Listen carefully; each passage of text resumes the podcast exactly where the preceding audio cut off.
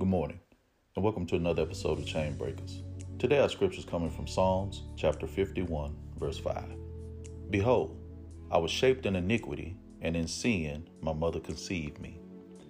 You know, in Psalms 51, it's a prayer from David after he sins with Bathsheba. David said he was shaped in iniquity.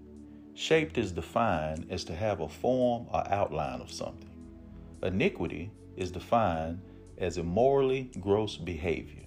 So David is saying he was shaped before birth with a formed outline of immorally gross behavior. In other words, he's saying he was acting out on what was already in him.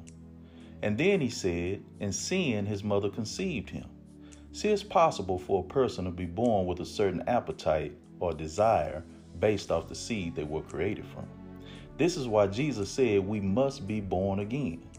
Paul said in Romans chapter 7 that he found that it was in him sin fighting the will for him to do what was right.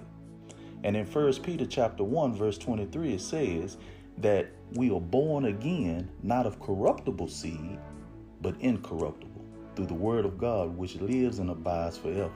See everything we're fighting isn't the enemy. Some stuff is already in us. God bless you and have a great day.